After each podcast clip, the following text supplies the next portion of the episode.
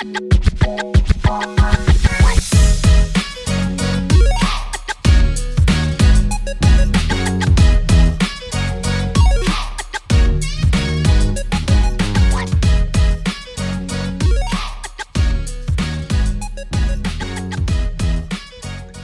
to the Property Funder podcast. We are here today with Victoria. Now, before we start talking to Victoria, um, first of all, I want to thank you for being here to join us today. Uh, if you are new to the podcast, welcome. If you are a returning visitor to the podcast, uh, whether that's on YouTube, Spotify, Apple, Amazon, Google, whatever, um, what's taken you so long? But also, uh, if you like what you hear and what you see, please give us a five star rating. Please like us. And if you really like us, subscribe to us so that we can speak to more interesting and inspiring people just like Victoria, who we've got here today. Now, Victoria, what's your full name? Uh, talk about your business and tell us what your business does. Hi, Michael. Thank you very much for having me on your podcast this morning. Um, anyone that doesn't know me, my name's Victoria Taylor. I'm the co founder of Cam- Camrose London. We're a residential led property development company in London, building blocks between 40 and 100 units. We've currently got about 400 flats under construction throughout London, around across nine sites. Okay, brilliant. And could you just just so our listeners can uh, uh, can familiarize themselves with with the name of your business, could you say it again? Uh, Camrose London. Okay, and how, and how and how and how would one spell that if someone wants to look you up? C A M for mother R O S E. So Camrose London. Okay, great. So um, so 400 units, Victoria, that's quite a lot of units, uh, particularly in the London market. Um, how does one get to that position? Like, how did you get to the position where you're developing out 400 units? Because, as, as I know, and but our listeners maybe don't know, um, your route into the property development space was, shall we say, not typical. No, um, I had two passions in life. Um, one was to be a professional show jumper and the other one was to be a property developer. So I followed the first route, and then in 2009, I decided to go into property development. But I had to start off at the bottom. I didn't have funds to, and I didn't know what I was doing. So I started off as an estate agent in St John's Wood, where I met my business partner today, um, selling him individual flats to rent out. I then moved into property development, um, buying and selling, um, not buying, sorry, selling um, development sites to developers. So I worked for DI Properties, so I was a, an agent. And then in 2017, Simon and I, my business partner, decided to join forces and start buying development sites and buy, build, and sell.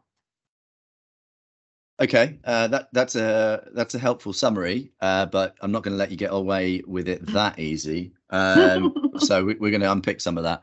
Um, talk to us about the world of show jumping. We've had we've had some people on the show um, who are, you know, quite quite quite quite quite uh, keen on their equestrian uh, pursuits. Uh, I'm thinking particularly of uh, Elmarie Moraes for for one. Um, uh, let's let's let's just just tell me a little bit about uh, about the world of show jumping and, and what that what's what that's like and and why you decided that you ultimately couldn't couldn't keep it going you know couldn't keep the dream alive. Sure. Look i was a young girl that grew up in the countryside and used to watch horses go past my window and i used to say to my parents i, I want to ride horses. Um, they didn't they weren't didn't have the financials to go and buy me a pony. So I started off um, going for riding lessons once a month, once a week. And then I loved it. So I started um, mucking out and uh, at the stables every weekend for a free lesson on a Tuesday. And then my parents would get me a lesson once or twice a month. Um, it's interesting. I, how can I say? My dad taught me a very valuable lesson. Um, it's quite a funny story. I was a bit of a brat when I was 11 years old. I locked myself in my room and put a note on the door and said, I'm not coming out unless you buy me a pony. so um, I'm surprised my dad held his nerve. and um, I eventually came out and I sat down and he said to me, Victoria, why do you want me to buy you a pony? And I said, because I want to be a show jumper. And he said, if you want to be the best, you have to learn from all different horses. You can't just learn from one. And so what I did is um, he said, whenever there's a naughty horse at the yard, you just hold your hand up and jump on it and you just learn that way and he said and if you're if you're really smart you'll get noticed and then people will start paying you to ride their horses so I took that valued lesson away, and I would say that's what stuck with me for the rest of my life and has made me who I am today. Um, and has taught me that hustle and drive and ambition. Because what I did is I used to ride anything that was naughty and um, used to get on anything. And I learnt, and then at the age of 16, I got noticed, and a professional show jumper said, Come and be my rider so I was like, great. So I packed my bags, left home, went and stayed in a mobile home on a stable yard, earned £40 a week. And I got to ride eight to 10 horses a day. And obviously, I had to do all the stable jobs as well. But I traveled around Europe, I was training, and I was riding the best horses. And we used to buy horses for, say, 5,000, sell them for 50, 100,000. And I learned that. So basically, I was a rider and competing across the UK. Um, okay, and I mean, in terms of the, and in terms of that competing, how did that go, and and and what what ultimately led to you leaving the leave, leaving the sport? Um. Well, how did it go? It went really well, um, but it got to the stage when I was 19 and thought, do I really want to carry on doing this, earning very little money? I've got experience and I'm making these people money. So at 19 years old, I decided to pack my bags and move back home. So I said to my parents, Can I come back home and can you put a roof over my head? And they said, Yep, yeah, that's fine. But what are you going to do for work? And I said, I'm going to start buying and selling horses. And so they said, That's great, but who's going to buy them for you? So I said, I'm going to get a job. So I got a job as a postwoman, posting letters for Royal Mail, and I got myself a credit card. And then it enabled me to buy my first horse on it for £800. And then six weeks later, I traded it for £6,000. And then that enabled me to start trading horses. And then I, I, I set up lots of little businesses. I set up a carrot business. I used to, I bought a truck for £500 and um, I drove to Peterborough and uh, picked up 15 ton of carrots. And then I decided, well, the funniest story is the first time I did it, I, I had to pull over because the tires went down. So I had to call the AA out and they turned around to me and said, um, Madam, you've got too many carrots on the back. And I said, Well, I can't take them off. I'm on the side of the A1. So what do, what do you want to do? And I said, I'm sure you um I said, have you got a bag for some for your roast dinner tonight? and then um uh so basically he ended up towing me all the way back to Hertfordshire to my stable yard. um but that was good. I used to bag up carrots and then uh, go around the stables and end up making 300 pounds from that. So yeah, so that's my story. And then at 23, I got to the stage where I had enough of riding horses, training people, and some of my clients who I used to train their horses for were very entrepreneurial, made a lot of money. And I was like, I want to be like them. And so I was always fascinated in watching property programs at home, Homes Under the Hammer, relocation, you know the standard ones. And then um, I thought, right, that's it. I don't want to ever ride a horse again. I just lost the complete interest. And um, I decided to be a state agent. And that's how I again started off at the bottom, being a state agent, and then literally just learnt my way as as um, we go on. And yeah.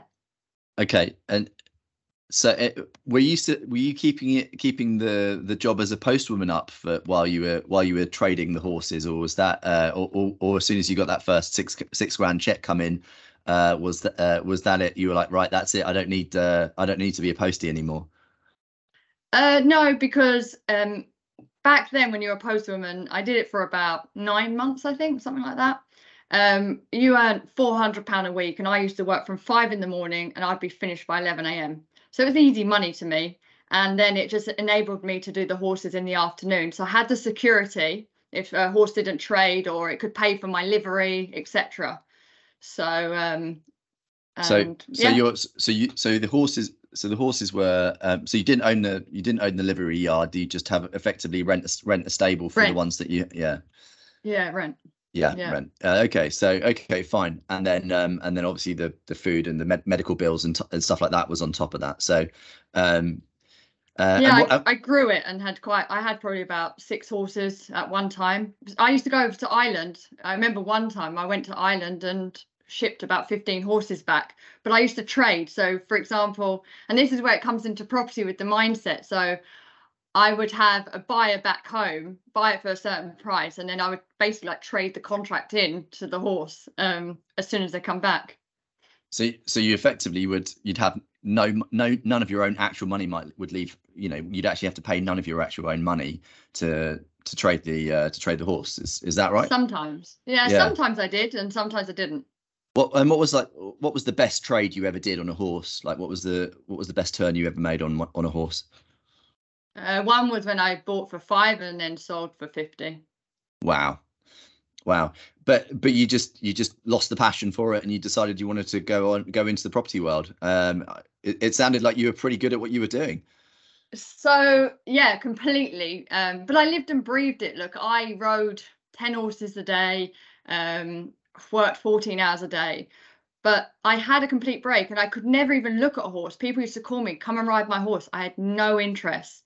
But two years ago, when COVID came and lockdown happened, etc., a friend of mine who's a developer asked me to find him a horse for his daughter.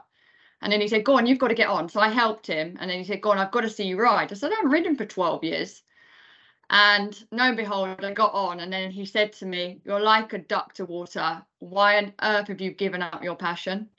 And um, he had a bit of a go at me, and it made me really sit back and think. And I ended up going buying a three year old horse about three weeks later. so you, so you, and you've still got the horse, I take it, and you've, you've re, you, your passion with passion for horses is reignited as a result yeah i've gone back into it as a hobby. Yeah. So it's now a love it's not a job. Um and and do you have that do you have do you have stables at home or do you or you just have a livery yard where you keep the horse? No i live in central london but um i've got the horse um in hertfordshire. So okay. i i drive there probably four times a week and um train him. That's nice. And, and is that is that one of the things that you do to kind of de-stress? Because you know you obviously with a very intense uh, role that you've got right now yeah. um is that is that quite is, is that probably like your number one way of of sort of uh of, of letting go? Completely. Um if anyone knows what my horse is like he's pretty wild and um he makes me focus and he makes me be present when i'm there. So i have to switch off otherwise he'll put me on the floor. So yeah it's really and and I think that's a really good thing. Like he's a challenge. I I trained him from scratch. He's never been ridden before, um, and now he's doing really well. But the key, what he did for me, was bring out a balance of life, and I I missed that. I when I came out of horses, it was very much I was traveling, I was going out, I was seeing friends, doing lots of different things, going to the gym, but nothing ever touched my soul like a horse does yeah, and I mean, look, the I'm not personally a very horsey person, but I I'm very close to people who are in, into their yeah. horses, and yeah, there's there, there's something that they you know for those people there's something quite special and quite magical, and I, obviously clearly it's it's the same for yourself. So yeah. um so so do you so you've broken in you must have broken in quite a fair few horses then especially as part really? of your process of of, of get uh, of uh, of getting noticed in your in your teens um mm-hmm what's that like? Uh, how do you i mean i appreciate that a lot of people are coming to listen to you because they want to hear about you the successful property developer but there's so much of about the essence of who you are. It, it comes probably comes from those days. What what what is it like when you when you break in a horse? You know i, I mean what what what are, you, what are your emotions? What, what are you experiencing getting on a horse that's never been ridden before well, you do a lot of groundwork to start with and um, build up that connection with the horse, and you start training them on the ground um, by lunging them, long reining them, and then you lean over them, etc. So you you build that up, and then you're teaching them on the ground how to steer, etc. And then obviously the first time you get on the horse, you're thinking, am I, how long am I going to survive in case it goes ballistic? And that's happened many times. Um, and I've learned to have a very good seat um, but there's times I've hit the floor. Um, but it's it's a really rewarding feeling. That's what I would say. It's it's it can you can be quite fearful of it, but at the same time, with the experience and knowledge that I have, I sort of know how to maneuver and how to know sort of predict of what they're going to do. So I find it really rewarding. I love starting anything from scratch and and building it up to a good level. So um so I don't know if you're a fan of the TV show Yellowstone, but uh, my wife and I've been watching that uh, a, a, that a lot recently, and uh, there's a, a character in the show called Jimmy, and Jimmy comes onto the far, uh, comes onto the, the the ranch, and he'd never ridden a horse before, and and they and they essentially they they I think they play a trick on him, and they and they they get him to break in a horse, and they effectively tape it they tape him uh, his hands uh, to the saddle um, yeah. and uh, or to like the stump on the saddle, and so he's he's taped in, and so effectively the him and the horse have no choice but to sort of just go at it for uh, you know for hours and hours and hours. Um, so I was just wondering if if that was ever a tactic that you employed when you were breaking in a horse, or, or I can't say I would. I I was known for if, if the horse fell over, that's the only way to get me on the floor. Um, okay back then because I've ridden so many horses. Now I would say, look, my seat's not bad. It's not as good as it used to be, but look, I was doing eight, ten horses a day, so. Yeah, you, you're. Uh, yeah, there, there'd be very few people who have the the skill as a rider that you would, right? So, um, uh, and particularly yeah. as someone is, you're doing, yeah, doing jumps as well. So you're you're used to sort of being aerial and airborne for for a while. I mean, it just yeah. you know, just talking about the mindset. Um, you, you know my conclusions from that that period of your life is that um, you're you're clearly you clearly have an appetite for risk. You know you're not you, you know you're you're you're a brave woman. Um, and obviously you're quite tall so you're you, you would have been on quite large horses i'm guessing a lot of the time. Um, so uh, as you know, so so you know, you you really do have to be brave. It's not like some Shetland pony that you're having to break in here. Um, They're the worst. I, I, had a feeling you were going to say that actually. Um, they are. I had a miniature Shetland, and I oh, it drove me mad. It used to just run at you. yeah, so just just just just to, just to mess with you, right? Uh, so, but you know, it's it's like you're willing to take risk, but you're but it feels like they're calculated risks. You've done you've you've done your planning, you've done your your preparation. Yeah. So when you break in a when you break in a horse, you Victoria, you're not just yeah. getting on the horse. Uh, you know, uh, you're not told someone to put a saddle on a horse and just getting on it without you know without trying to build a relationship up with it. And there's just so many interesting parallels there that I think uh, I think you can learn for for life and business more generally, which is you know build your relationships, take your time, do your preparation, uh, do your preparation and then you can take on the risky behavior. Don't just jump into the risky behavior without without any preparation. Um, I, I, think just i think it's um, i think it's so it's so interesting and um, so fascinating. And, and you know for, for those those of our listeners know that i'm uh, I, I'm not don't have the best relationship with horses myself. I like them; they don't like me so much. Um, so I'm always a little bit in awe of people who are uh, who are accomplished riders and, and know how to master um, master riding a, a horse. Um, it's taught me so many lessons, and I think what it's done as, and it's been embedded in me from such a young age. That's what I've brought through into my business today, and really that's patience, commitment, responsibility. Um, you've got to be tenacious.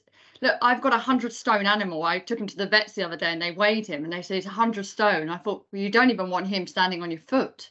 No. And um, but the one thing he does teach, uh, horses teach, is teach you love and kindness. And that's really important because in any situation, they're very unpredictable animals and you can't tell a horse what to do. You've got to goad it a bit, but it's it comes from knowledge, it comes from your aura, it comes from how you treat the horse um, and with authority as well as kindness. Yeah. Uh, I've, I've heard, I've definitely, definitely heard that before. And, you know, the, the, remember El, El Marie was talking about how um, a horse is a very good judge of, horses are very good judges of character and they really pick up on um, the nature of the person that's riding them. And I guess if you're, you know, if you go in, if you approach a horse with, with sort of less than honourable intentions, the horse can pick up on that straight away. So, um, yeah, really, uh, really interesting insights there, and um, you know, I'm, I'm sure, I'm sure there'll be some of our listeners who are who who uh, who are interested in horses or have a passion for horses, and for that, uh, for whom that will that will resonate. Um, yeah. Okay, so successful horse trader, you just lost the, the, the passion for it, and you you find your way into a state agency. Um, how did you end up in St John's Wood? You know, you're, you're obviously you're a country girl um, you know, and and then you find your way into, you know, probably one of the, uh, you know, most high end property markets in the country, um, if not London. Um, how how how does that come about? You know, how come you didn't end up in some high street estate agent in in Hertfordshire, for example? I did. I started off in okay. Eves in Cheshunt. I lasted three months there and I remember going to my first property, didn't have a clue what I was doing. And they they my first viewing ended up going into they ended up buying it at the asking price. So I was like, wow, this is easy. um, um how, how, and I remember them saying, "How does the boiler work?" I said, "I don't have a clue. Ask the owner." and um, pro- probably the most fantastic response. Actually, it's not trying to blag it. honesty is the best policy. So I then I stayed there three months and I was it's like what I said with the horses. I wanted to be around the entrepreneurs. I wanted to be with the high end people. Um, because eventually I wanted to be like that. So I called a recruitment company up and I said, look, I want a job in town and I want to be earning this type of money. Um, can you? He said, you've got no experience. You come from Hertfordshire. Um, how are you going to do this? I said, it's fine. Just set up the interviews and I promise you, you'll earn your commission. So that's what he did. And then I got a job in St John's Wood for a independent estate agency. Which uh, which agency was that? Just out of interest. It was called the Estate Company on Abbey Road. Okay, not so, so not, not, the estate office. Not the, the estate, estate office. Yeah, no. Okay, yeah. fine. Uh, a good good friend Dan, uh, Daniel Minsky, uh, one yeah. of the owners of Estate Office today. Uh, okay, the estate company, right? Okay, and so how how long were you there for for then? Five years. So five years. Okay. Yeah, yeah, from 2009. So I basically was selling one bedroom flats um, up to 10 million pound houses. And it's quite quite a range, isn't it? Yeah, I remember going and seeing a shoebox, I would call it back then, for 500,000 when I'm like, you can be in Hertfordshire back then for 500,000 by a three bedroom house. I just yeah, couldn't sure. get my head around it to start with. But then look, you adapt to the market, you understand the market, etc. And then you start selling. I did really, really well. Um, I loved it, but and I met some fantastic people but then I wanted to move into property development. And there was a woman called Doris Ishak who had an office directly above. And I always used to look at her and say, I want to be like her. And um, I met her and I turned around to her and said, I want to come and work for you. And she said, That's really sweet, but she declined me. and um, and she said, You're there. She said, There's something about you, but you're too much of a risk and it's a very shark world and you've got no experience. So I remember seeing the guy that she employed over me and I was upset. And then I was like, okay, I'm not going to get upset. I'm going to show you. So me being my determined self, um, started speaking to developers and selling development deals. And I used to get deals off her, and I ended up doing a deal with her.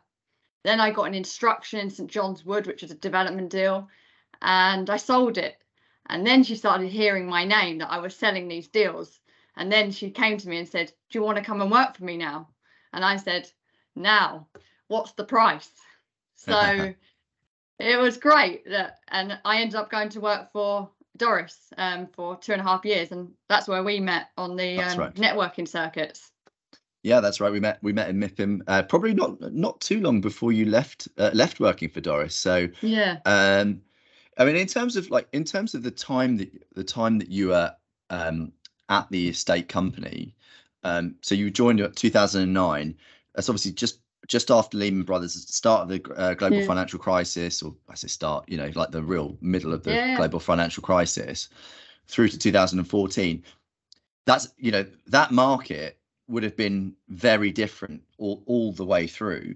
Um, you know, how do you think that there was a an element of fortune about your timing, just being going in when things were going in, cutting your teeth, and learning when you know when the market was a bit more t- a bit tougher.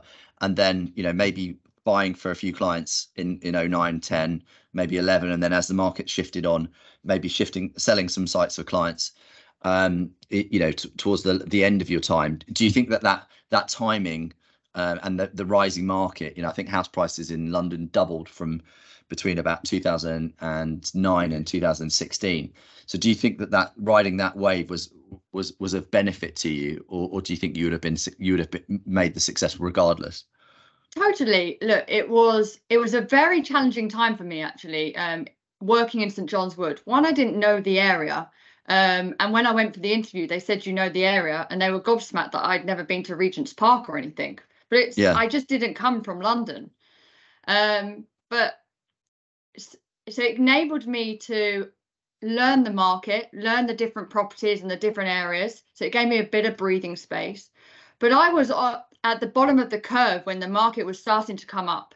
Um, that recovery was quite quick, I would say. Um, and yeah, I, I noticed, so. I, I would, I noticed to see that from 2010 to 2014, I would say it was going up crazy, like 11% a year.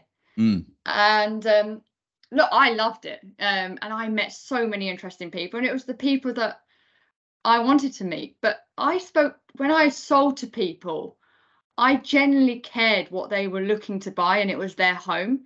And a lot of uh, people ask, like, what are you looking for? But I would ask questions like, what do you use your second bedroom for?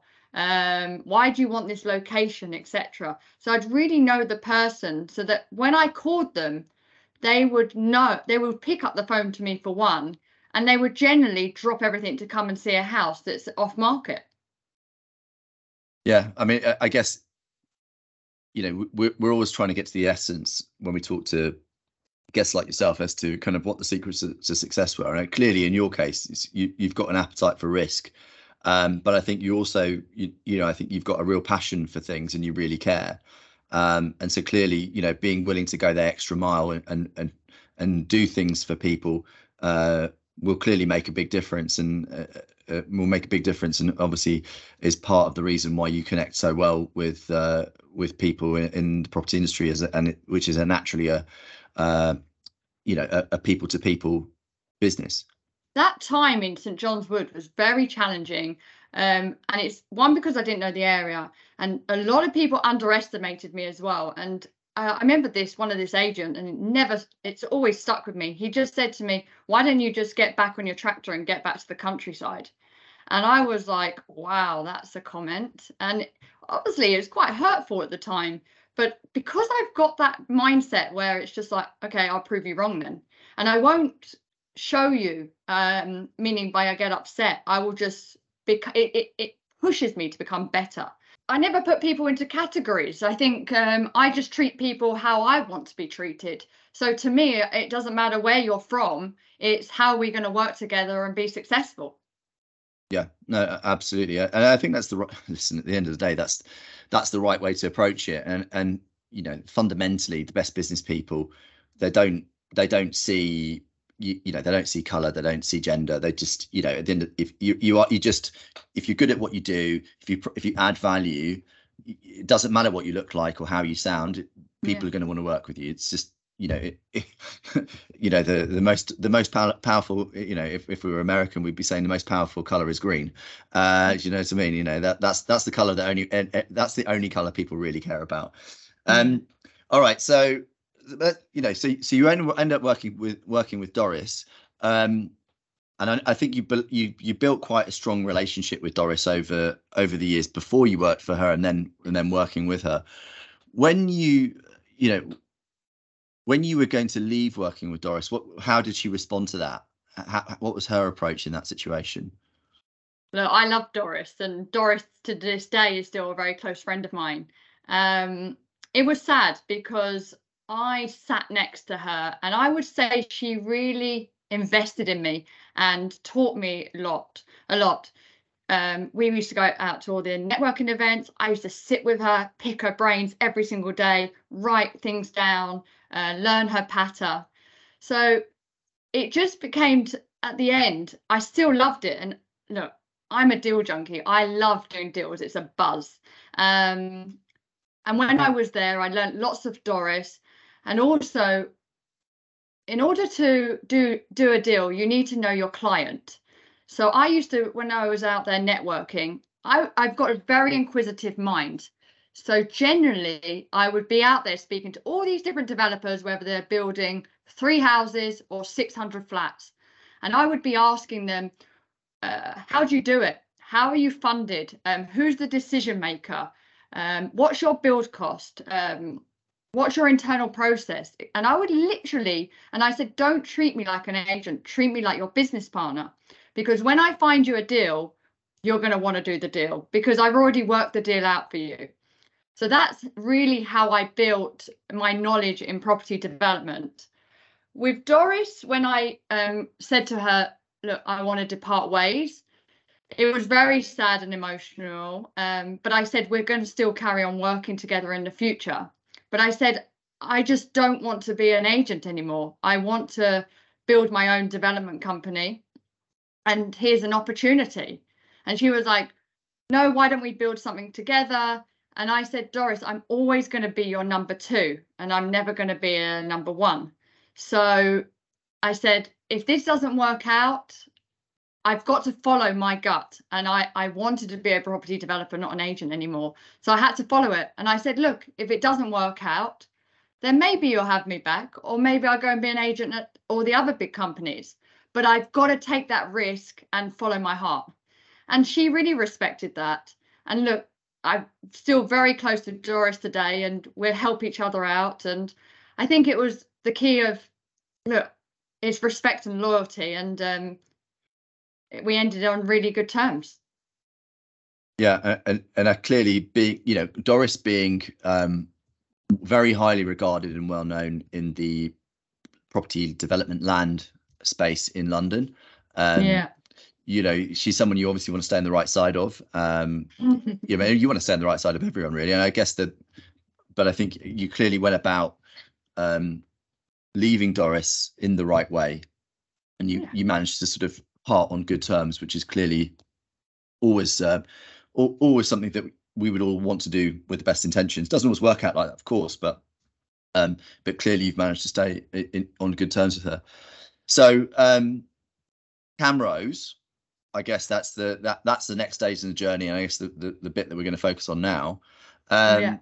So you know you, you know 2017 when when you when you left DI Properties um, you never put a brick on a brick, so to speak. well, you, well, you, well, you, well, you, well, well, you might have done, but you know, not, not, not in the way, not the, certainly not the way you're doing now.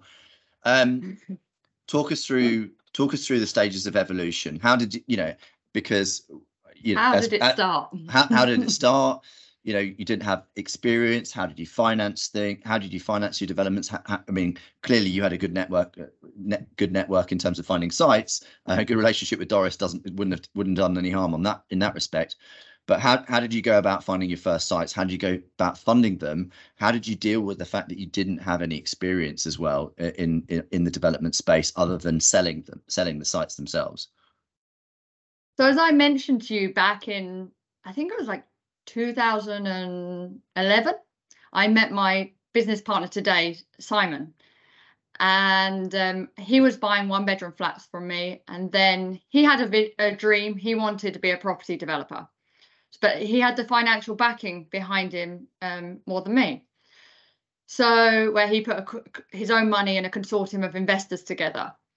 So I said to him, look, and in 2015, before I went to uh, work for Doris. He said, come and work for me.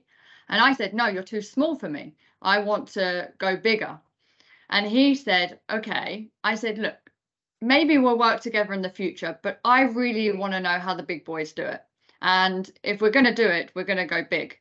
So I said, let me go and get my experience. And maybe in two or three years' time, if we're on the same page, we'll do it together.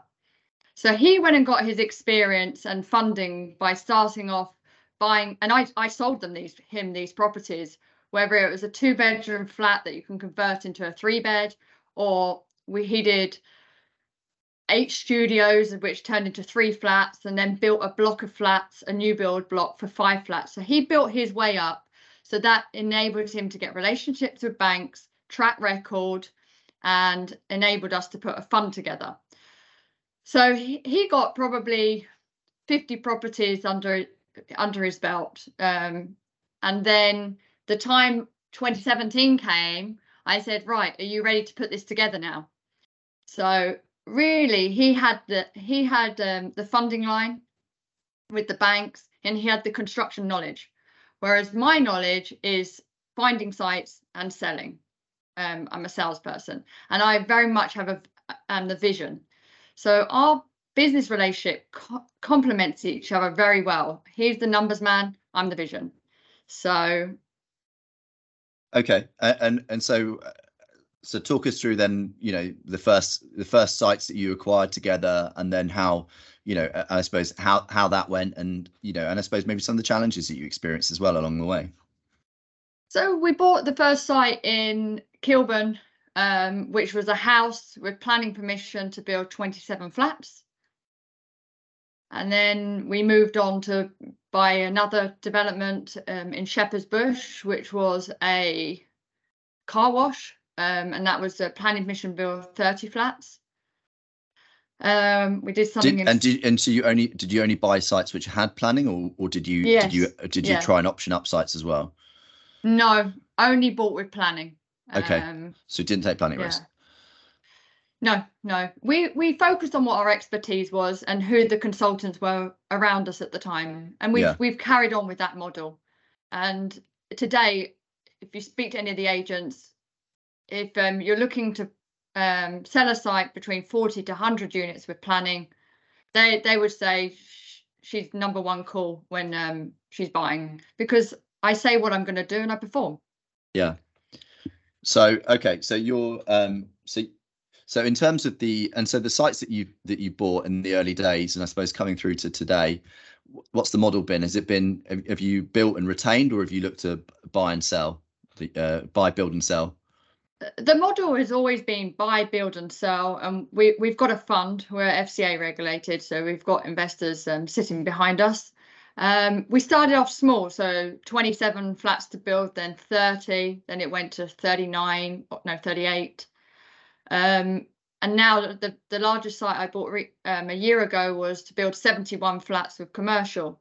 So it's always about that journey. And also, when you go bigger, you've really got to understand your market and understand your model and your consultants, etc. And when you go bigger, you have to change your consultants you change the banks that you work with and you've got to have the experience in order to do that and look there are challenging thing times i think we've had the most challenging times in the past 12 months are you talking about changes to interest rates and the combination of interest rates and and bill costs, or or something else? Look, um, everything's a knock-on effect from 2020. Look, you've got COVID, you've got Brexit, you've got the Ukraine war, you've got construction and um, labour interests, you've got inflation, the cost of living, um, interest rates. Have I missed anything off? uh, I, I, mean, maybe, but uh, nothing, nothing important. um, but it, it, it, just, but, but looking at that in in context, really. So, you know, the moment you're building out 400 units, presumably you, are these all to sell, or are you going to retain any yes. of those all to sell? Yeah, they're all to sell. And, what and what is uh, and what is um what, what does the what does the future look like in terms of in terms of your outlook? Because obviously you you've grown from these sort of 25 30 unit schemes and now doing you know nearly 100 unit schemes. Uh, what does the future look like for you? You know if if someone's someone's got a development site and they're and they're listening to this podcast or watching the podcast what should they be sending you? What should they be telling you? What, what types of deals should people be sending you uh, victoria so I'm only looking for sites with planning to build between 40 and 100 units. I like yeah. to keep as that mid-range developer um, as opposed to one of the big house builders. Yeah. Um, so I like to keep that niche in the market. I would say um, the next two or three sites is going to be buy, build, sell. Mm-hmm. Um, but then I will then move into the buy, build, rent market. Okay. Uh, with yeah. the idea that you will reta- you'll retain the units. Uh, yes. And, yeah. yeah. Okay. Yeah. And what's and and what and, and what is you know what is what does five years time look like? What is your what is your aspirations for five years time? I mean, if you're going to retain units, how big do you would would you foresee your your portfolio to be? So we would be looking to when we start. So look, we, we're a fund, so I have to finish this fund first before I can move into the next fund. So yeah. the next fund would be the build to rent, mm-hmm. and that's going to be buying between three or four sites a year, and again between forty and hundred units. Um, it's going to be to sell off the affordable and sell off the commercial and retain the private units. Um, and just build a, a, passive income really and then maybe look to sell that in the future in seven years time because we're we're aiming to do a seven year fund. Mm-hmm. so yeah it could be anything between 500 to a thousand units. Okay Okay. Uh, and, you'd look to use it, and you're going to, in terms of the fundraising, you are you going to continue to work with the same investors that you you you're working with at the moment, or are you look, or will you be looking to expand the uh, expand the network of, of investors that that come into the fund and, and have a bigger fund? Look, uh, yes, look, the fund that we'll be looking to raise, and I've already had conversations with a few of the pension funds, and that's going to be um, circa 200 million um, which we've been looking to raise. And we've had um, look, the conversations I had have been really good and positive, um, but we're just not um, at that stage yet to take it forward because I need to finish this fund first. Yeah, and and and um, I mean, full disclosure, uh, Capital is is currently helping you um, finish uh, finish off a, a, a, couple of schemes as well. So uh, we're obviously delighted and excited to be part of that journey, and and, and hopes can and hope we can continue to help and support you on that journey. But I mean, if you were, do you ever pinch yourself though when you think that you know when you probably when you're you know shoveling some shit in uh in, in a stable you know in a stable somewhere you know when back when you're 14 15 you ever pinch yourself and you think god you know how, how did i how did i end up here with a, you know potentially a 200 million pound uh property development fund um i mean you know potentially having uh, you know overseeing an empire of a thousand, uh, you know, thousand plus uh, rented property units. Like, do you know? Do you ever do you ever pinch yourself and go, "Oh my goodness, how did how, is, how did I end up here?" I think if I actually thought about the, the pressure and everything that I have on my shoulders, I might crumble. but um, I love it. I just I just live and breathe it. Um, I never, re- I'm not someone that really looks back ever. I'm just such a forward thinker. So, yeah, look, our, our portfolio at the moment that's under construction is close to 300 million. Um, so it's really impressive what we've built in the past five years. But um, I never seem to, th- I just think, what's next? And I don't know if that's a good thing or a bad thing, but I just love moving forward. I mean, what I love is that um, you know, in the context of, you know, let's call it a 20 year journey, um, fr- from you know from the, the, start of your your equestrian career through to now, I suppose you know plus minus a few years. Um, you know, it what it tells you is that um, what can be you know how much you can achieve in in actually what is a relatively short period of time, and of course if you if if if you if you if if you'd spoken to your 16 year old self and said right you're going you need to be a you're going to be a you know property developer with a thousand units th- yeah. thousand units. I think the the idea of it like you say would be really daunting. But the thing is that eh, you know the the road to success is is just a lot of incremental steps. You know the most the hardest the hardest step in the journey is is that first step. And clearly you you know you you you're you, as we've established you're quite willing to take the risk and make that make that first step. It's then but but clearly what you're able to do that maybe catches a lot of people out who give up along the way is just keep putting your foot one foot in front of the other um, and and just keep going and and and try and see things through to a conclusion.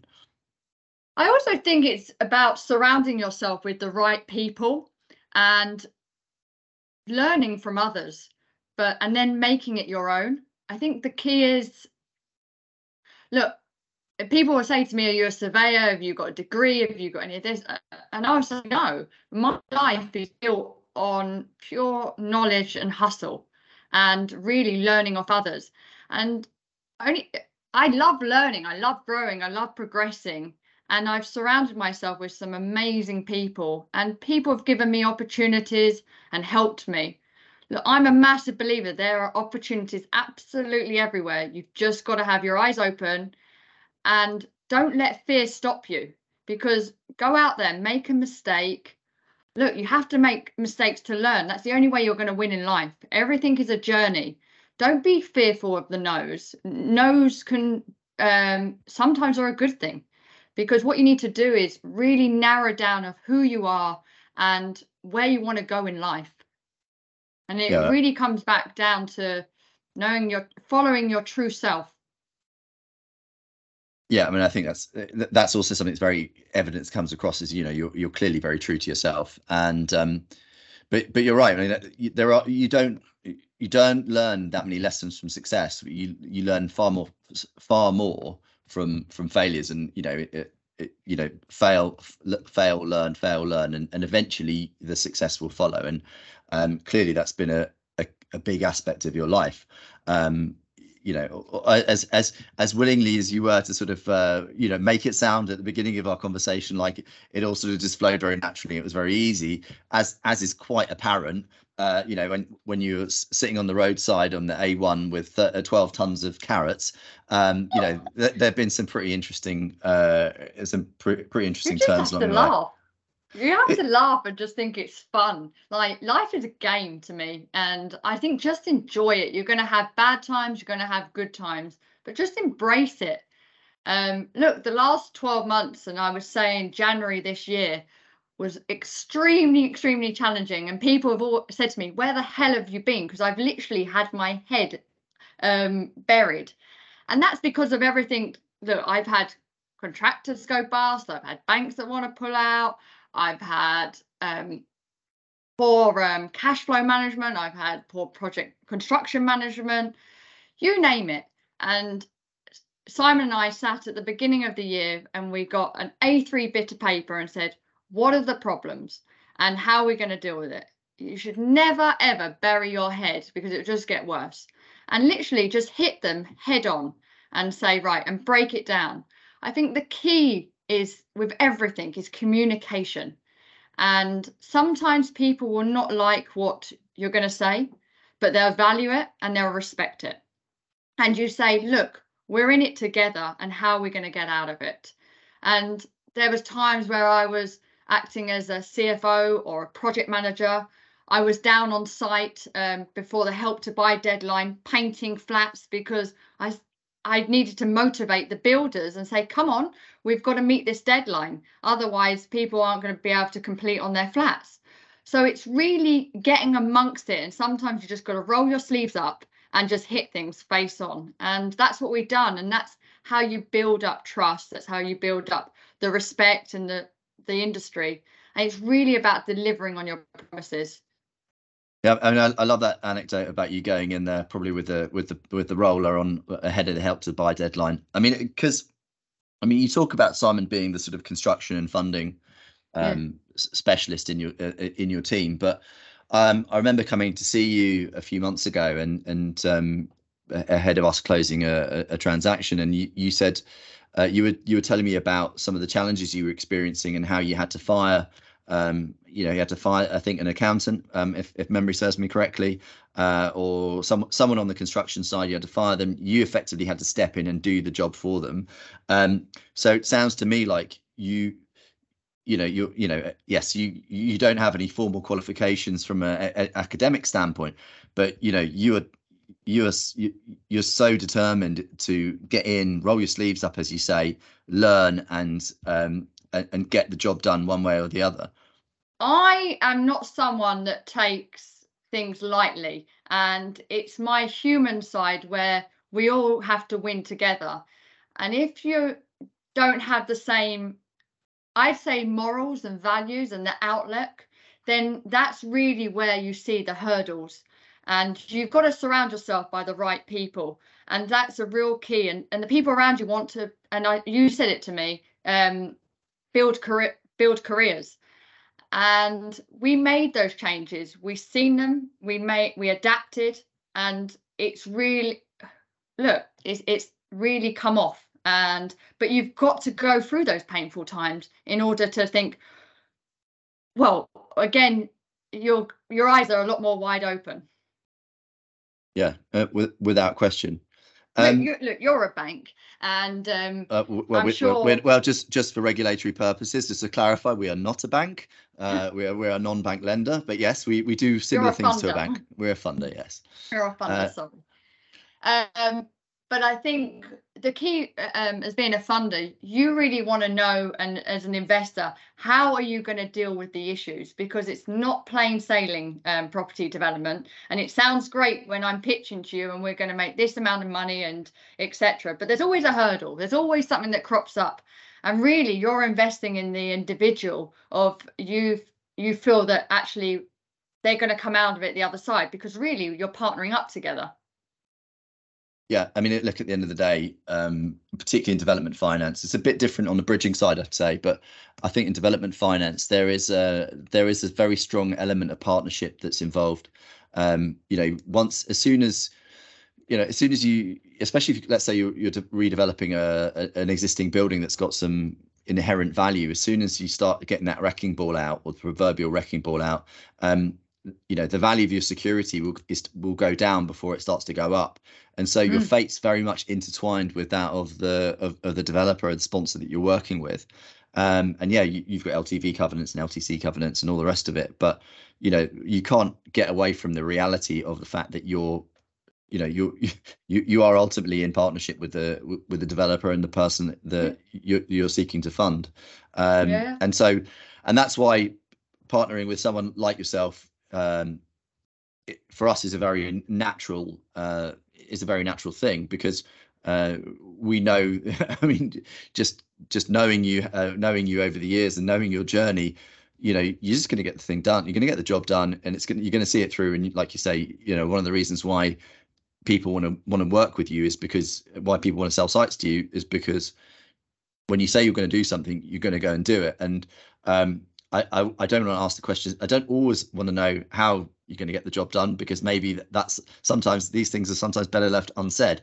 But at the end of the day, if you know someone's going to get the job done, uh, they're going to get the job done. Uh, I mean, I, I actually look back and you know, we, I remember a, a, developer we funded many years ago, and um, you know, I, I think, uh, and in some ways, you know, they they they got they they delivered something uh, and got us out of the loan despite massive adversity and and probably a great in some ways great cost to them individually. Um, and you know in hindsight we probably could have been uh, more sympathetic to them. But because of uh, pressures external pressures that we were facing we didn't have the control or the ability to do so. Um, but actually now i look back and i realize that if i had the opportunity to work with those people again I'd absolutely 100% work with them again because they're the type of people like yourself who will get the job done and they'll see and they'll see things through. Um, I want to go. also being upfront with everyone as well and say, look, Yeah. hold on a minute, we've had we've hit a hurdle. This is how we're going to uh, deal with it. Um, we might need a little bit extra time, but this is how how how can we work together to get to the next step, and and you'll be more receptive to come to us and say, okay, let's work out a plan. Yeah, I, I mean, 100%. I, I think so many people know- bury their heads and i've seen it and i and especially this turbulent time the one thing i watch is people's character i've seen people run blame hide um, or stand next to me and say let's let's get this done and i think ultimately it's really down to people's characters I, I agree with that. I think the one of the one of the things that I really value is it, it's anyone can tell someone good news. It's someone who's willing to be honest and front up and give you bad news and and not sugarcoat you know and not sugarcoat it. Um, you know, it, the the worst thing is pretending pretending for months and months and months that everything's fine, and then all of a sudden you have this you have this realization that there's an issue, there's a problem.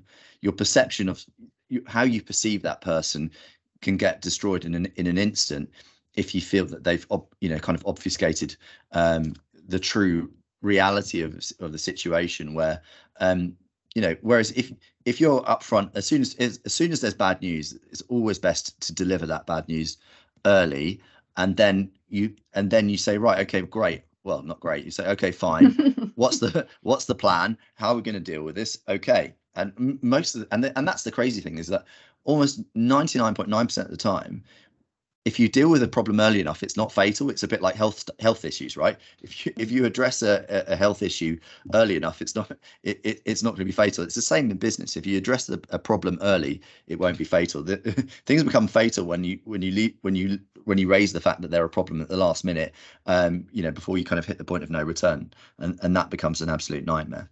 I think Um, it's going to face people and say, look, the shit's hit the fan. This is how we're going to deal with it. And are you in or are you out? Because I need to, I need loyalty. I need to know that you're by my side. And are we going to make this happen? Or am I going to have to find someone that is going to be by my side and and do stuff? And that and that comes down to whether it's the contractors, the project managers, the banks, you name it. It's like let, let's be in it together. Yeah, well, hundred percent. Um, I'm, I want to go off to a slightly different tangent, um, and you know, j- just talk about like, I suppose, you know, you're a successful woman in the property industry. How do you feel? You know, how do you how do you feel about female representation in the property industry? Um, do you think there are enough? Do you think enough is being done by companies to in encourage female representation, or actually, do you take a different view, which is there's as much female representation as there needs to be, you know, and and women aren't coming into the property industry because actually they're not as interested uh, all the time. You know, what's what's your take on that? Look, I love a strong, powerful woman, um, and I respect that. But I never look at anything whether you separate men from women. I just look at the individual and and think, are you right for the job, and are you going to do the job well? Um, I actually um, have got many women working for me. My CFO is a woman. Um, I've got a project manager who's a woman. Um, so I've got many women working for me. Um, but do I do that because I want to have empower women? I love empowering women, but I just look at it thinking, I'm employing you because I know you're the best person for the job. So it's not because whether you're a man or a woman. And and do you think uh, uh, do you do you think um, being a young a young woman or younger woman in the property industry or property development world, do you think that that's helped you, or do you think that that's hindered you, or kind of, or, or a or a mix of the two? a mix of the two. When I first started in, and I remember my first event at MIPIM, um, I would have to get your attention within 10 seconds of what I would say to be taken seriously. Um, because I was very looked down at, looked looked down at because one, I was young, um, and two, I would say some people looked at me and she doesn't know what she's talking about, or she's just a PA or um, something like that. And that's nothing against PAs, but it's just no one really thought I was anything. that I didn't know that I wouldn't know what I was talking about. So when I was out networking, I would literally have to come out and get your attention pretty quick. Um, so at the beginning it was hard. Now couldn't care less. No, but now now I suppose you're established and you don't have to you don't have to fight that. Um, you, you, you don't have to fight the stereotype as as hard. Um, no, I that, think that, it's being comfortable within yourself, really. yeah, But that comes with experience. yeah. I think. Well, I guess if anything, you know, if, if anything was apparent, is clearly you you're you're comfortable and at ease in your own skin. Uh, so you know that's that's obviously uh, something to be something to be appreciative of, and, and and actually I think a lot of people will be in awe of that because a lot of people aren't comfortable in their own skin, um, and it takes you know from my own experience it takes a long time to really be comfortable with who you are, um, and maybe maybe a lot of people still still still even into their 40s and 50s still aren't comfortable with who they are in their own skin.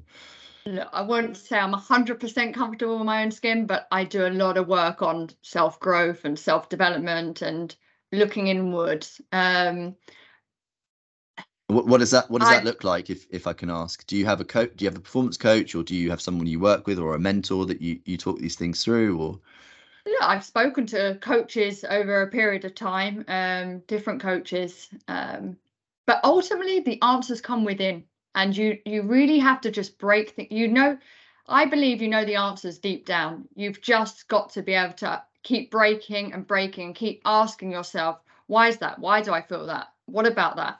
And what what is that bringing up? What emotion is that bringing up?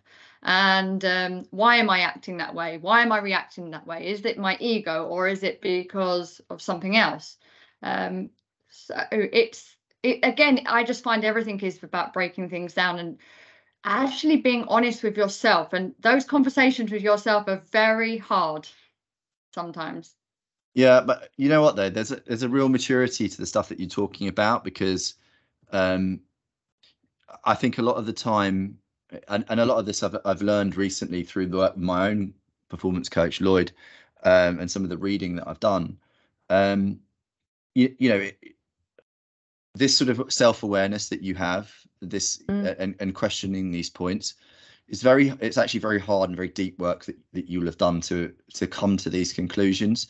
Um, so much of you know so much so much of uh, of the decisions that we make and the way that we um, you know this sort of self-image that we uh, that we put out there is a function of ego, and so much of our ego comes from the myths, uh, the myths and stories that we've inherited from the environment around us, or our parents, or some other strong influences in our lives.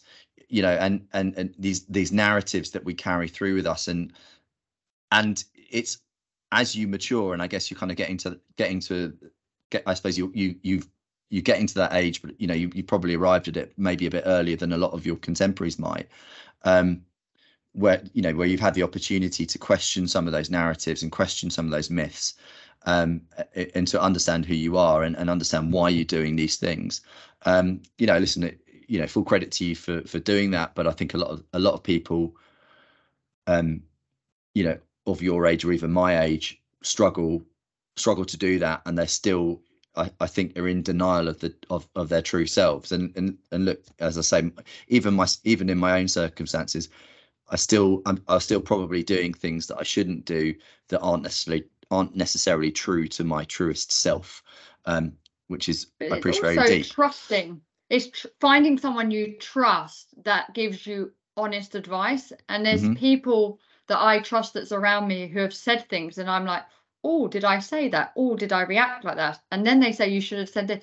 And actually, in first you go, you want to react because it's your ego. And then second, but then you sit back and the noise settles. Then you go, actually, that was wrong. And if you can admit those things and then grow from those, that's how you become a better person. And I'm all about self growth and progression and becoming better. So that's not just in business, that's as a person. yeah I mean look at the end of the day you're you're a hard work hard working person and and you will probably be spending uh you know you know 10 10 to 12 hours a day at least working uh but you still have you still have a life outside of the workplace as well right so you still have Yeah. r- relationships with people outside of the outside of business context Um, and and I agree with that. I mean, and I've spoken about before. Um, you know, I, I, when I started working with my performance coach, and now six years that we've been working together, I went in with the idea that I'd be going to he'd be going in to be transformational from a business perspective. And the first thing we really started working on was actually the relationship that I had at home with my wife, with my mm. kids, and things like that. Um, and because these are the things, because these are the things that mattered, and actually dealing with some of those and, and improving those ultimately grew me as a person taught me actually how to have better relationships with people and and then ironically because i maybe developed more social skills and better ability to interact and engage with people um, I saw the ben- benefits of that from a business perspective. So you know, it, it's just funny how these things uh, how these things work out. Um, yeah. So I I um I just I I look at you. It all goes round in a circle, and things that I really looked at when I was 21 of what I really wanted is it, it never really happened. Um, and then you have to go through that journey and then it comes around in a circle and then you go and now i know why it didn't happen and this is where i am today and it actually is so much better so that's why i say with no's and rejection it diverts you and everything always comes back round. I often ask a, I often ask a, a closing question actually uh, on the podcast as to what you would uh, what you would ask your younger self, um, and, and I'm actually going to fast forward that a little bit now, which is but but I have a feeling you I actually have a feeling that you, I know what the answer would be. But if, you know, if you were to give like some self talk to your younger self, you know, if you were to give some advice to yourself at 16, 17, whatever, which you know, what advice would you give? And you know, ultimately, what would you, ch- you know, what would you change if anything about the the journey that you've been on? I don't think I would change anything um, because it's a journey, and that's how you build knowledge. But what I would, I would say, believe in yourself and stay on the path that you dream to be and don't let anyone else veer off it. Um, I remember when I first started in the development world and I saw very sharky behavior and I was like, I was a bit like, whoa, what's going on? This is too mm. much. It's ruthless. And I remember calling my mom and dad up and going, do I have to be like this to be successful? And my dad turned around to me and said, No, you just have to be you. And you just, it might take you a little bit longer, but longevity is better than a, um, a quick fix. So just be true to yourself, be you, deliver on your promises, and the rest will come. And just have fun with it. But I think sometimes you can get steered off and you can get absorbed with certain people that you're surrounded by. And and I did. I went off on a path um, and was living a, a, life which wasn't really truly me. I thought it was me, um, where I was out socializing and um, networking and being in the private member clubs, etc. And it was great. Um, I met so many interesting people, but at the same time, I'm such a a homely person, a country bumpkin, and the life that I live now, I love it um, because I'm just settled in myself. But it's really about your self-worth yeah i mean look uh, I, I you know it's um I, i'm you know i find it fascinating and uh, you know I, I i'm not surprised that you know that you wouldn't change a thing. I think that you you you're clearly self-aware enough to appreciate the uh, the experience that, you've been the, the, the, you are the product of all the experiences that you've had before. Um yeah. and, and you know i think actually I, I loved and the self-talk you would have given yourself i, I think i loved it. I, I, thought that was great. Um mm. and and fully appreciated that um what's you know do, do you have any particular you know you talked about sharky behavior do you have any um any what, what are sort of professional bugbears at the moment what what really sort of grinds your gears um you know in at the moment work you know from a work work perspective what are the things that really wind you up the biggest thing that winds me up is when people don't communicate. It is the my biggest, biggest bugbear. And um, I'm forever telling um, people in my um, team, look, I have 15 people working for me. And I'm like, just pick up the phone. Don't hide behind emails. Speak to people. Just treat people like a human being. And um, just people just want to be seen. They want to be heard. They want to be valued. They want to be respected. And it's the same. And I say, if you're in their position, how would you want to be treated? And that's the key. Um, I can't I can't argue with that. I I completely agree with the picking up the phone thing. Um, actually, one of the things I've uh, things I've got into recently, uh, probably the last two weeks, uh, is on WhatsApp now. They have a instead of doing a voice note, you can do a video note. So there's a minute long video note. Um, and so it's not always convenient to pick up the phone to someone, but if you can, I, I, what I really like is that it's quite personable, but you can kind of deliver um, quite a personalized personable message and you yeah. can see a person's face and you can get you and i think as a method of communication especially as a, you know a lot is a bit of a generational thing where um you know i think people under the age of 30 it's like if you if you actually phone them uh you know it, it's possibly the most offensive thing that you could actually do to them you know it's like more than a microaggression or something um yeah. and actually it's what's funny is that the you know one of the things that we're having to teach uh, you know, the, the, people that work for us at Avamore is, is, how important picking up the phone is. Because I think that particularly if you're of that generation where everything's a text, everything's an email, you know, it's just hiding behind a keyboard is the is is the is a very easy thing to do. And so take them out of that mindset. And I was talking to a guy called um, Rob Jupp. Uh, who's one of the uh, he, he's he's probably one of the biggest brokers in um, in the UK in terms of finance broking, and uh, or master broker packager. And and he he was saying that that's a problem that that they experience. And one of the things that they have to train their relationship managers at, at brightstar is they have to uh, get get their staff uh, used to picking up the phone and, and communicating with people in that very personable way. Um, so yeah completely completely see where you're coming you from just, on that you never know um, if you from an email of how someone is feeling or how they're reacting so you you can gauge that um, from a phone call um, or a meeting. But look, I agree. You can't pick up the phone to everyone and speak to everyone. But look, drop them a WhatsApp. Just say, look, I haven't forgotten about you, um, but uh, you'll have this on this time, and deliver on the promise. Yeah, I, I think that's I think I think it's perfect uh, perfect piece of advice there. Um, you you kind of touched on you know sort of mentors and things like that. I know I guess some uh, whether I don't know whether Simon would would feature into that, but you know, who who who's who's provided you with guidance and mentorship during your career? You know, who've been the really key influences? Um, you know, in terms of getting getting you to where you are today. I'm guess Simon, Doris, but you know, is there anyone else? Um, I would say my biggest rock is my mom and dad. Yeah. Okay. Yeah. Sounds like you're close to them. Yeah. Yeah, really close. Um, no, I have a twin brother as well um, but he's um, different industry and um, has his own family, like has three daughters, he's married.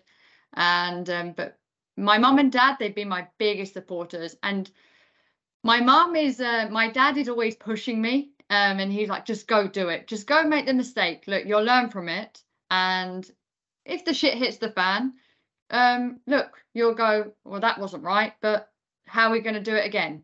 And he's all, and it's the same when I fell off a horse, get straight back up, get back on it. And I think because I've all, I've had that mindset from a kid of hitting the floor, getting back up, hitting the floor, getting back up, that that's where I've managed to be able to take calculated risks.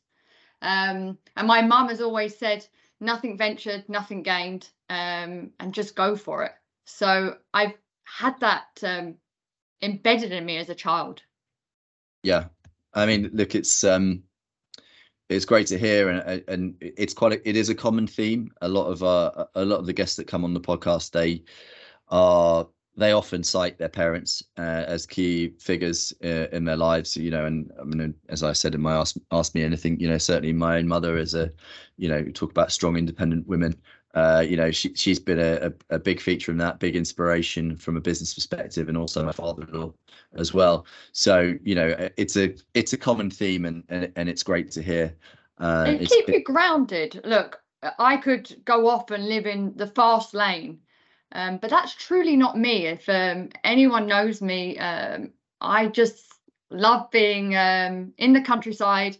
Um, with nature, being with my family, being with my boyfriend, or being with close friends. It's just a real closeness to me. Whereas before, I was out there networking, building up the empire, building up my network, building up my name. And you have to do that. I, I would, but it, there's certain times I don't have to do that anymore. Um, and I can start to enjoy who I truly am. But look, as I said, everything's been a journey. But uh, parents definitely keep me grounded, and um, yeah. Do, do you do you see a you know do, do you see a, a time in the near future where you move back to Hertfordshire or back to the country? Yeah, definitely. Look, the, the dream was I live in Marylebone now, um, but the dream was always to have a place um, in Marylebone and then have a place in the countryside with my horses at home um, and have a family. So that's always been my vision. So I haven't bought it yet. I haven't found the right house. Um, got to finish a couple of these development sites first, and then um, perhaps I'll look yeah, well, I mean, I would I wouldn't put it, uh, you know, wouldn't put it past you, you know, you rock, you know, uh, raising hell with uh, with a couple of babies strapped to your hip uh, hips and uh, on, on, a building site. You know, you'll you'll probably have your kids with paint rollers in their hands uh, before they're two. So uh, Simon know, always says to me, "Oh, if she was in labour, she'll still be on the phone doing a deal." She just loves yeah, I it. could picture that. I could picture that. That's that's that's that's absolutely for sure. Um, I mean, you know, I guess we could sort of coming to a point where we can sort of wind things up, but um, you know, just in terms of you know aside from the horses you know what sort of other things do you do to kind of um you know kind of keep yourself grounded and keep yourself centered um you know I, I guess sort of non non work related stuff? Um look i work out i do cooking and have friends over etc things like that. Um love going out for walks in nature traveling um yeah it's a but regarding um, like keeping everything aligned, I would say I'm very conscious of what I eat, and that's not meaning because I watch my weight or anything like that. It's all about what goodness you put in your body to get goodness out. So I'm very mindful of things like that and who you surround your time with. Um, it's really what you put in that you get out. Mm-hmm. And um, I'm obsessed at the moment with cold showers and plunge pools. I just oh yeah, I just love that feeling. I just it's just my new my new favorite thing. Yeah, well, listen, uh, the the those those people who, who who have the misfortune of following me on Instagram will have seen me a few times in, in the cold plunge uh, on, on, my patio. So uh, it's been a bit warm. It's been a bit warm of late, but i I think that that service will resume pretty soon. But uh, I probably my favourite uh, cold plunge of the year was when there was snow on the ground and you could see my footprints, my bare footprints, uh, getting into the uh, uh, from the and I'm I'm in the cold plunge, and I think it's about it's about minus two out outside. It's about four degrees in the water. Yeah, I managed about five or six minutes in that. That was uh, yeah. I, I that, actually the thing I discovered was I I've become too acclimatized to the cold, so you don't get the benefit from it. But um, in like you talk about um what you eat and what you put in. Is there anything particular, any particular sort of things that you really focus on from a dietary perspective, or is it just like just eat good quality stuff? Eat good quality food. Um, it's very important. Like I buy fish from the fishmongers, um, meat from the butchers. Um, I like to eat organic vegetables and fruits. I do a lot of juicing. Um, I always do at home those like ginger and um, turmeric and lemon shots. Yeah, it's just really just putting goodness in your body. What, what about carrots? Carrots oh yes, I love a carrot juice. I know where to get them from. yeah, I, I, I, I imagine, I imagine the twelve tons. They, they probably, uh, they, they probably uh, might be past the sell by date these days, but uh, you, I guess you, I guess you still got a good supply of them. Yeah. Um, well, listen, on that bombshell, uh, Victoria, I think we probably have uh, have run out of time. But uh, what I would uh, like to do is, first of all, thank you for coming on. and really appreciated you uh, you joining us. Um, for our listeners, whether they want to reach out to you, um, maybe they want to want to talk to you about investing in your fund, maybe they want to offer you a development site, uh, or or maybe they're just you know want want to um, you know show you show their appreciation uh, of you as being you know a, you know a very inspiring you know um, still young uh, successful female entrepreneur. Um, how can someone reach out to you? What's the best way to get in touch with you? you've got social pro- social profiles, emails, websites. What, what's what, what's your preferred method of communication? I think the the place to find me is either on LinkedIn or my website, Camrose London. Okay, perfect. All right. Well, uh, so that'd be camroselondon.com or .co.uk. Uh, .com. Okay, camroselondon.com. Okay, brilliant. Uh, well, Victoria, thank you so much for joining us today. It's been absolutely fascinating. I've loved chatting to you about it. I mean, I already knew it was going to be great, and you, I already knew your story was uh, was fascinating and, and very inspiring. Um, but yeah, you you've definitely haven't let us down. So thanks so much for coming on, and um, we'll talk to you again soon. Been an absolute pleasure. Thank you very much for having me, Michael.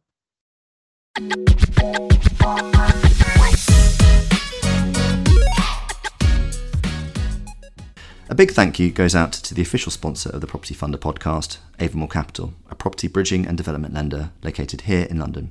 They, as much as me, understand the importance of somebody's story and how they got to where they are. Lending on projects from just £250,000 across the entirety of England and Wales, their understanding of all development backgrounds and can help support you at any stage in a scheme, even if you just have one brick down. Visit www.avamorecapital.com to find out more about how they can help you in your development journey. Thanks so much for tuning into this podcast. I hope you can go away having learned something new and even picked up some new things to apply to your day today. Catch us in the next episode for another interesting story.